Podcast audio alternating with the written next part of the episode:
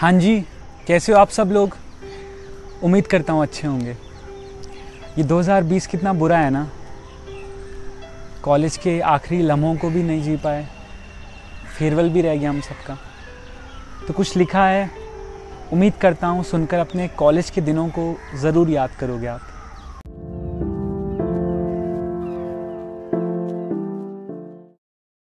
कहा है कि अब मिलना चाहोगे तो भी नहीं मिल पाओगे, शरारतों को पीछे छोड़ भाई तुम भी लाइफ में सीरियस हो जाओगे।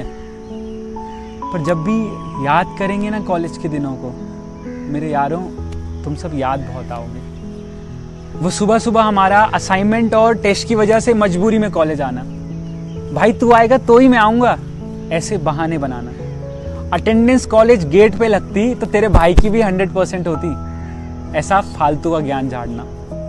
वो क्लास में पीछे बैठकर फोन चलाना, जो दोस्त नहीं आया उसकी भी अटेंडेंस लगाना, और अगर जब टीचर देख ले तो किसी और पर नाम लगाना। ये सब हरकत अब तुम करना चाहोगे ना तो भी नहीं कर पाओगे, मगर जब भी याद करेंगे ना कॉलेज के दिनों को, मेरे यारों तुम सब याद बहुत आओगे।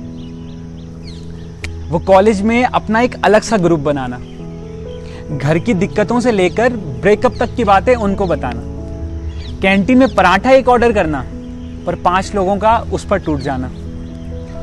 जब भी देखूं मैं कोई सुंदर लड़की और मैं कह दूं कि भाई प्यार हो गया मुझे, तो तेरा भाई सेटिंग कराएगा, उन दोस्तों की झूठी तसल्ली हमें दे जाना।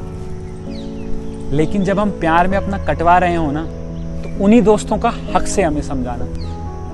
घूम लोगे अब तुम सारी दुनिया, मिल लोगे तुम हजारों लोगों से, मगर ऐसे दोस्त नहीं बना पाओगे।